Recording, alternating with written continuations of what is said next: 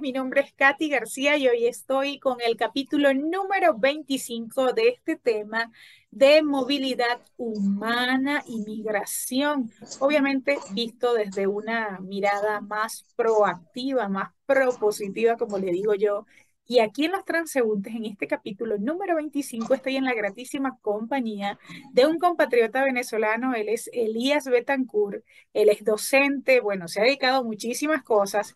Está viviendo aquí en Ecuador, pero en la ciudad de Guayaquil. Hola Elías, ¿cómo estás? Gusto en saludarte. Hola Katy. Excelente, excelente. Gracias por invitarme a tu programa. Bueno, Elías ya tiene más de cinco años residenciado aquí en el Ecuador.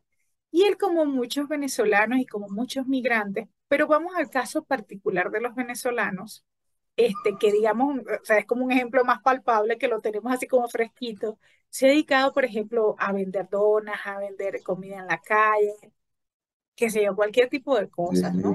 Pero hoy en día trabaja como docente eh, de bachillerato en un colegio mm, reconocido de allá de la ciudad de Guayaquil, en Ecuador, y este, eso ha sido un camino bastante interesante, ¿no? Profesora en ciencias, tengo entendido. Eh, pero, digamos, antes de pasar a ese tema de cómo ha sido ese proceso, Elías, me gustaría un poco que tú nos dijeras una breve anécdota acerca de, de lo que fue ese movimiento, ¿no? Una vez que decidiste emigrar a Ecuador, este, si tienes alguna anécdota graciosa, quizás no tan graciosa, una, dos, las que quieras contarnos aquí. La, verdad, tengo una que me parece impresionante. Llegando, eh, nos vendieron un día seis pescados por dos dólares, ¿no? Seis pescados por dos dólares, perfecto. Ya que tenemos dos almuerzos, listo. Después de pasar esos dos días, después de esos dos almuerzos, nos querían vender cinco pescados por dos dólares. Y yo nada más tenía dos dólares. Y yo decía, Señor, si usted me vende cinco pescados, un día uno de nosotros nos va a quedar sin comer pescado. Así que por favor, denos los seis dólares, por favor. O sea, una cosa impresionante, porque si no, eran los únicos dos dólares que tenía. Y de verdad fue una cosa como que, Dios santo, que, que, impresionante, ¿no? De verdad. El poder contar con un solo pescado. De verdad que era la necesidad, tenía mucha necesidad en esos momentos, de verdad, que, de, de comer, de tener dinero, de, no, por dos dólares nada más por almorzar. al final se tuvieron que compartir el pescado. ¿qué? No, no, el señor lo comprendió y nos dio los seis pescados por dos dólares. de verdad. Y tenías varias comidas allí. Sí, sí, aunque sea con arroz y comíamos allí. Ah, ¿Es difícil la migración? Es bastante difícil, de verdad, en el sentido de dejar a la familia, en dejar los amigos, en dejar las playas, en dejar tu mundo, tu casa, la comida. Eh, es bastante difícil, de verdad. Eh, después te vas acostumbrando. Después te vas acostumbrando. El ser humano es un, ser de costumbre y después te vas adaptando. Si no te llegas a adaptar, ahí sí te mueres, definitivamente. Es una cuestión de, de adaptación también. Si no te adaptas, te acabas con todo. Sí, no sobrevive el más fuerte, sino el que mayor se adapta, ¿no? A las circunstancias. Así es. Decía Darwin. Lo fácil para ti aquí, si tuvieras que decir qué ha sido lo más fácil, por ejemplo. Lo más fácil para mí, comer encebollado. es lo más no te lo juro. ¡Ah! Te lo juro, estoy casi que cambio las arepas por un encebollado.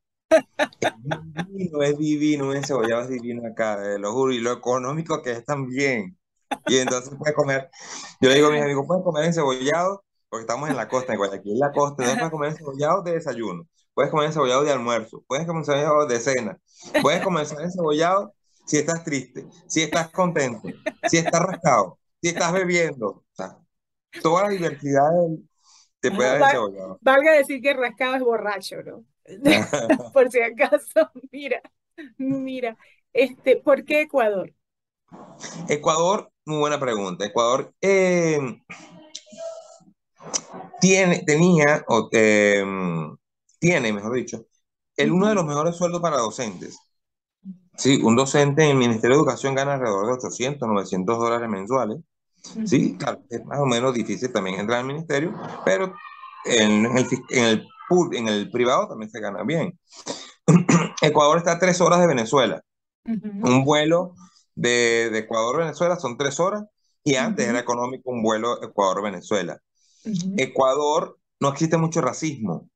En el sentido de que si te vas a Argentina, son todos blancos, vas a Europa, son europeos, vas a Estados Unidos, no puedes salir de allá. Ecuador eh, hay pluralidad, hay blancos, hay negros, es muy, es muy parecido a Venezuela, en el sentido de que aquí puedes conseguir playas, puedes conseguir nieves, puedes conseguir eh, desiertos, puedes conseguir selva, puedes conseguir de todo. Ecuador tiene dólares, la moneda es muy fuerte. Todo eso lo pensé antes de emigrar. Yo decía, ¿a dónde voy? ¿A dónde voy? Listo, Ecuador es el país. Ecuador es el país porque, aparte de eso, tenía una estudiante de Venezuela que se vino primero que yo. Me dice, Elías, te puedes quedar en mi casa, te puedo alquilar una habitación en mi casa. Yo, perfecto, ya, ya he decidido Ecuador es el, el lugar. ¿Te imaginaste? ¿Alguna vez te imaginaste antes de hacer como ese estudio para emigrar, ¿te imaginaste en Ecuador haciendo lo que haces? No, no, de verdad que nunca, nunca. Salir de Venezuela para mí era algo absurdo. Absurdo. Ya yo tenía mi vida hecha ya en Venezuela. Listo. Yo decía, me gradúo en la universidad, hago mi maestría y me voy a, a mi pueblo, a Cumaná, a, a, estudiar en la a trabajar en la universidad y trabajar en, escuela, en, un, en un colegio y listo, en la mañana en el colegio, en la tarde en la universidad o viceversa, y ya descanso y me retiro a la playa, feliz de la vida. Ese era mi plan de vida. Pero llegó todo este boom y tuve que, había que hacer algo. Había que hacer algo porque de verdad estaba estresado. Vivía estresado en Venezuela. O sea, era la delincuencia, era mm, muchas cosas. El, el punto álgido que me dio fue que trabajaba en la mañana en un colegio privado, trabajaba en la tarde en un colegio público y en la noche trabajaba en la universidad, daba clase en la universidad. Llego a la de la universidad y me pongo a hacer una cola a las nueve de la noche, nueve de la noche. Agarro el número. Una fila. Ajá. Eh, subo al apartamento, viví en Parque Central, subo al apartamento. Ajá. Subo en, el apartamento y a las 3 de la mañana bajo a, recibir mi, lista para anotarme que estaba con ese número y todo. Desde las 3 de la mañana hasta las 8 de la mañana abrió la tienda. En la fila, yo en la fila toda la madrugada, 8 de la mañana abre, entro a las 9 y media de la mañana y nada más consigo una, una pasta dental y toalla sanitaria. Nada más. Yo no puedo vivir así. Y esperaba por lo menos eh, espagueti, arroz, aceite, cualquier cosa. Y yo, por esto nada más vine, por esto, no, ya. Este es el, este es el cumbre de todo. Aquí tengo que salir corriendo porque era la inseguridad, era todo, era el, mal pago. De verdad que no, no, no me imaginaba salir de Venezuela. Ya han pasado más de seis años de eso, ¿no? Más de... Sí. ¿Cómo ha sido ese recorrido una vez que saliste? Cuéntanos un poco. A llegar ahora a ser docente, imagínate, porque no muchos la tienen fácil así o la han tenido fácil así. Sí, sí, de verdad que eh, ha sido bastante fuerte. Yo llegué vendiendo donas, llegué mm, atendiendo a ser mesonero. La señora, la señora me gritaba, es que no, me, no la entendía, te lo juro. Hablaba así, por ejemplo, de, compra un deja. Yo, ¿qué, qué es un deja? un detergente, o sea, no puedes decir que es detergente, compra detergente, o compra no sé qué, la, un chuzo, que sea un chuzo, palo para chuzo, que sea un chuzo, que esta señora va a matar a alguien, y cosas así, ¿no? Y entonces, y de verdad me enseñó mucho la señora también, de verdad me aprendí muchísimo con esa señora, y ha sido bastante difícil, de verdad, hasta que gracias a Dios, mi esposa consigue, clase, consigue dar clase en un colegio por una vecina, una vecina eh, le, mi esposa también es docente, le dice, vete a, a mi colegio a, a, concursar, a ver si queda. Sí, quedó perfecto, gracias a Dios. Y a una de sus amigas le dice, mira, en el colegio mío de Sagrados Corazones necesitan docentes. anda, que es profesor de ciencia y biología, tu esposo decía, sí. Y allí quedé, gracias a Dios, después de tantas personas, o sea, fueron como, ponle 30 personas que me dijo el, el coordinador, vinieron 30 personas del día a, a buscar acá trabajo en el colegio, eh, pero es que son bastante exigentes, ¿verdad? Que en el colegio es una exigencia absoluta. Y tú llevabas todos tus documentos, tus papeles, todo en regla. Esa es la Claro, claro. también. Sí, Ujú, sí, por supuesto. Ya yo estaba, yo pasé un año ujú, eh, en esto, o sea, ya yo había venido ya mentalidad, ya tenía que venir con los papeles apostillados. Y otra cosa fue así, pues cuestiones de Dios. Cuestiones de Dios, de verdad que sin Dios es una cosa impresionante. Estamos a punto de emigrar. Ujú, Ok, estamos en Venezuela. Eh, vamos a, vamos a apostillar los papeles. ujú, Digo, vamos a- el vuelo lo compré, ponte el 6 de junio. El, quin- el 6 de julio, el 15 de junio tocaba la cita para apostillar, pero antes de apostillar tienes que pasar por eh, las cosas universitarias, ministerio, ministerio universitario. Voy al ministerio universitario, necesito sellar esto urgente, si no ujú. tienes cita no puedes. Pregunto a todos mis estudiantes, ¿alguien tiene algún familiar, amigo? Mi mamá trabaja en el ministerio universitario, profe, que vaya. No tiene cita, no, pero yo conozco fulanita de tal. Pasa adelante. Estoy en la cola, en la fila, y me dice, ¿trajiste el sobre? No. ¿Trajiste los papeles para imprimir? No. ¿Qué trajiste? Mi título y mis notas. ¿Y no trajiste la, la, la, la apostilla, la, ¿cómo se llama? Los timbres fiscales? No. Y yo le digo a mi esposa, no, Carolina, falta el sobre, los papeles, el- los papel, el- la hoja blanca, faltan las postillas. Vamos a volvernos, ya. Ya, ya no, ya no hacemos esto. O te lo dejo tú para que tú lo hagas. Elías, si tú no lo haces tú, no lo voy a hacer yo. Vamos a quedarnos. A ver qué pasa. Vamos a quedarnos. Ya perdemos la postilla, perdemos todo eso. Caro me dice, vamos a quedarnos. Y al quedarnos, un Caro, tu esposa. mi esposa, Carolina, mi esposa, me dice, em, toma, aquí tienes el sobre. Toma, otra persona, toma, aquí tienes la, la, ¿cómo se llama? La postilla. Y otra, toma, aquí tienes las hojas blancas. Y yo que, aquí es, de verdad. Entre todos te dieron, mira aquí, toma. Sí, una cosa como que, wow. Y no sé, después inmediatamente corrió la cola, entregó mis papeles. La fila, ajá. sí, en la noche, en la noche a, a, a montarme un bus para Cumaná a sellarlo, a Me dieron la postilla ese mismo día y a la semana siguiente estaba volando para, para acá, para Ecuador. De verdad que fue una cosa impresionante para poder ejercer acá, porque de verdad yo decía, si no soy profesor, no sé hacer nada, te lo juro. Tenía que adaptarme, pero era bastante difícil.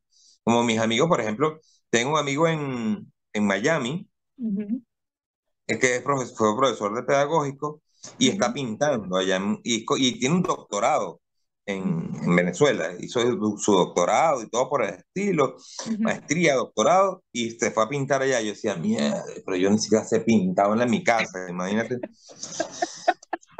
Y Sin de embargo, te tocó vender donas, ¿no? Dijiste. sí, sí, y, se- y, y- y me llovía en tiempo de lluvia acá en Ecuador, que fue lo Ajá. peor todavía, un tiempo con mis donas así y lloviendo el palo de agua así mojándome y las pobres donas mojándose yo, y ganaba, ganaba como 2.50 en, una, en las ventas de donas por un día vendiendo donas, 2 dólares 50.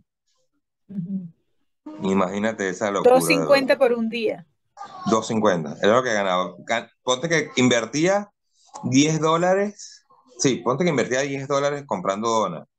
Y de los, de los 10 dólares ganaba 2 dólares 50, o sea, 2 dólares 50 en no- producción neta. O sea, y yo decía 3 dólares, ah, con esos 3 dólares podemos almorzar un día. Imagínate eso, lo- la migración esa. Fuerte. Mira, ¿cómo, cómo ves ahora en tu experiencia? ¿Cómo sientes el tema de la migración? Eh, ¿sientes que suma, que aporta? Bueno, porque tú eres educador. Sí, sí, de ¿Sientes verdad que que suma a las comunidades, a los pueblos donde se presentan estas? Sí, sí, de verdad. Yo le digo a mis estudiantes de mi colegio es bastante, eh, receptivo. En mi colegio hay cubanos, hay cubanas específicamente, eh, coreanos dando clase, personas ecuatorianas, por supuesto, y yo venezolano. Hasta un peruano está trabajando en el colegio también. Creo que, eh, y siempre, y el colegio también lo, lo manifiesta, que entre más, más multicultural, eh, hay más cultura, hay más cultura, multiculturalidad, le Ajá, eh, mejor, mayor, aprende, eh, mayor aprendizaje en tanto de los docentes como de los estudiantes. Tú ves cómo habla una persona, qué te puede transmitir eh, y qué enseña, porque todo el mundo te enseña algo, hasta desde el vigilante hasta el rector o la rectora, te va colaborando y los mismos compañeros de trabajo. Y creo que suma, suma muchísimo. No todo el mundo es, es bueno, por supuesto. Eh, se han visto también migraciones que hay gente que, que, que es mala, pero yo creo que como dice el dicho todo, eh, buenos somos más, sí, más buenos que malos y que, que, aportamos mucho más. De verdad que en mi experiencia como docente, el, el, acá, acá no, no, no, no, no, en mi colegio no eran tan, tan receptivos, en el sentido de, de darte un abrazo, de darte un beso. Allá en Venezuela tú le das beso a todo el mundo, le decías mi amor a todo el mundo, y entonces ya se están acostumbrando. Entonces ya todo el mundo, que, eh, Eso iba también con relación al cambio de creencias, patrones, o sea, ¿cómo, cómo sientes que ha sido esa aportación también de tu parte, de ellos contigo y tú con ellos, por ejemplo, en cambiar esos patrones? Porque cumples un gran rol también, ¿no? Como educador y yo, perdóname que insista mucho en eso, pero, pero de pronto es una gran oportunidad porque tienes niños, o sea, tienes estudiantes, tienes un gran grupo al cual tú puedes influenciar también. Sí, sí, de verdad que es, es sumamente importante poder transmitir tus conocimientos y, eh, y llevárselo a los niños, de verdad que, y tu forma de ser, ¿sí? Y ellos, tú como modelo, tienes que eh, llevárselo a ellos, ¿no? Y, y, y, seguir el ejemplo. Ahorita, por ejemplo, estoy haciendo dos maestrías en una en Puerto Rico y otra en México, y, y, le enseño mi nota a mis estudiantes, ¿no? Mira, ¿cómo voy yo? Si yo voy así y yo tengo que trabajar y tengo que estar estudiando también, tú también que te, te, te dedicas a esto nada más, tienes que hacerlo. Sí, mister, sí, mister, yo tengo que hacerlo también. Tengo te llaman mister. Sí, sí, sí, aquí los profesores se llaman mister y a las profesoras misses. Sí, y la adaptación fue impresionante porque también con eso, ¿no? Mister perfecto. Entonces hay lecciones hay deberes, hay aportes, hay sumativas y esas cosas, términos, no se utilizan en Venezuela. Entonces yo qué, y qué es una lección, y cuántas notas tienen que hacer, porque en Venezuela tú sacas una, una exposición, un taller, una tarea, no, no, aquí no se llama así, o sea, tiene, tiene, cada cosa tiene notas grupales, notas individuales, y yo, tenía que adaptarme a eso. Claro. Y gracias y además a Dios, porque es un colegio internacional, entiendo, porque si te llaman sí. mister y a las damas mises, entonces sí, eh, es como fomentan justamente el, el, dominio de otros idiomas y también la multiculturalidad, como decías tú, ¿no? Sí, sí, porque mi colegio es del bachillerato internacional y es del BI, es del, bachillerato internacional, tienen los programas del bachillerato internacional, el programa de años intermedios, el, programa de diploma. Y entonces, y los niños muy humilde, de verdad. De verdad que eh, humilde en el sentido de que te aceptan y te quieren y te dan y, son, y tú ves después, te averiguas la vida de los niñitos. No, me fui a, este fin de semana me fui a, a Europa, a pasear a Europa. Y en las vacaciones me fui a Europa. Ah, no, yo me fui para mi cumpleaños a Nueva York. Y yo, ¿qué? Nada más, sí, por tu cumpleaños, sí. En, en clases virtuales Tenía estudiantes en Nueva York, tenía estudiantes en Miami, tenía estudiantes yo que... Y tú lo ves en clase, a todos por igual, a todos con el mismo uniforme y todos por el estilo, y todos se comportan a las mil maravillas. De verdad que esos niñitos son, tienen claro. unos buenos padres y creo que los profesores también los están educando muy bien. Qué bello. Qué hermosa experiencia, Elías. Ahora que dices eso, tú ya este, en lo personal, en lo profesional, ya como para cerrar, si tuvieras que decir, por ejemplo, qué te ha funcionado a ti de tu forma de ser, de tus valores, de tus creencias, adaptarte. Bueno, decías al principio justamente que había que adaptarse, pero ¿qué otros valores, además de eso, te han movido y te han ayudado a mantenerte firme a pesar de las adversidades que también te han tocado? Sí, yo creo que es la perseverancia, ser perseverante en el, en el, en el trabajo, ser, ser constante, la constancia te va a llevar al triunfo, ¿sí? Tener mucha disciplina, ser puntual, ser ordenado, ser limpio en tu trabajo es muy, muy importante. Eh, la preparación, sí, hay una preparación constante, estar allí, al, porque digo, en mi trabajo hay que cuidarlo con, con guantes de seda, trabajarlo con guantes de seda. Tú no te puedes equivocar, una mínima equivocación y chao. Y de verdad que el colegio, a mí me encanta mi colegio, de verdad que me fascina, ya te preparan, nada más, no nada más la parte económica, ¿no? También te dan el, parte Ese espiritual. valor intangible, ajá. Y te dan espiritual, te preparan profesionalmente. O sea, cada fin de semana, cada viernes, por ejemplo, nos dan talleres. La semana, ayer fue de evaluación y así, talleres, talleres, talleres nos llenan o, o nos invitan a talleres virtuales eh, y tienes que hacerlo. Por ejemplo, yo le pido, a veces nos mandan una solicitud, vayan a hacer ese taller. ¿Quién quiere hacer? Yo, por favor, yo le digo a la, a la de recursos humanos, yo sé que yo te pido todas las talleres y todo por el estilo, pero yo quiero aprender. Eliana, tenemos tres personas nada más. Y yo que, por favor, yo que quiero hacer uno, quiero aprender. Sí, sí. Mira qué lindo, Elías. Y si, ¿cómo ves tu futuro? Por cierto, quería hacer una, una, este, un paréntesis aquí antes de que entrara a decirme tu futuro o cómo lo ves, lo proyectas en todo caso. A nosotros nos presentó, déjenme decirle amigos, virtualmente otro amigo, migrante, por cierto, un español, que vive en la costa de aquí de, de, Ecuador, porque Elías está en otra ciudad y yo estoy en otra, entonces, este, y es interesante, ¿no? Esta mezcla, o sea, es, es lindo, sí, o sea, sí. es hermoso porque realmente somos ciudadanos del mundo, al, al, fin y al cabo, y todos somos iguales al final, ¿no? Este, sí. Así que un, un, saludo para José también. no, sí, nuestro amigo Pepe. Mira, Elías, ahora sí, ¿cómo proyectas tu, tu futuro? ¿Cómo, tendrías que decírmelo así, como lo dirías? Yo, yo me quiero quedar acá en Ecuador, de verdad. Yo hasta compramos Jardines de Esperanza. Jardines de Esperanza es donde te entierran. Acá, ya compramos, okay. ya. ya compramos, ya compramos, te lo juro ya, ya nosotros nos enamoramos de Ecuador. Ya, ya, está aquí mi mamá, está mi esposa, está la niña, ah. está mi tía, está un ¿Trajiste primo. a toda la familia allá? Eh, esta parte, parte, porque otra está en Europa, otra está en Chile. Ah, bueno, pero ya cada uno tomó su camino, ¿no? Exacto, pero una base ya está acá en, en Ecuador, cada quien por su lado, ¿no? O sea, mi, mi, mi tía por allá por, por la costa, mi primo por el centro de Guayaquil, yo por acá por el suroeste, eh, pero ya aquí, ¿no?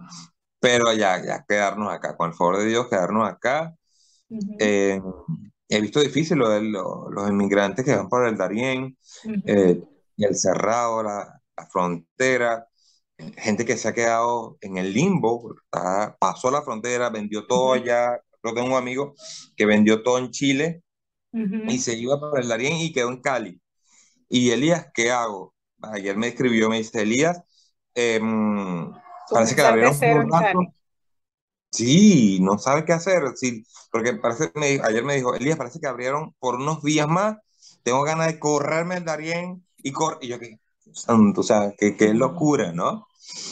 Sí, sí, la, es desesperante de verdad. Bueno, ahora sí nos despedimos, Elías. ¿Algún este, último mensaje por el momento para Ay, todos que los que nos ven aquí en los transeúntes? Que sigamos adelante, que con la lucha podemos, que todos somos bastante guerreros, de verdad que, y podemos con todo.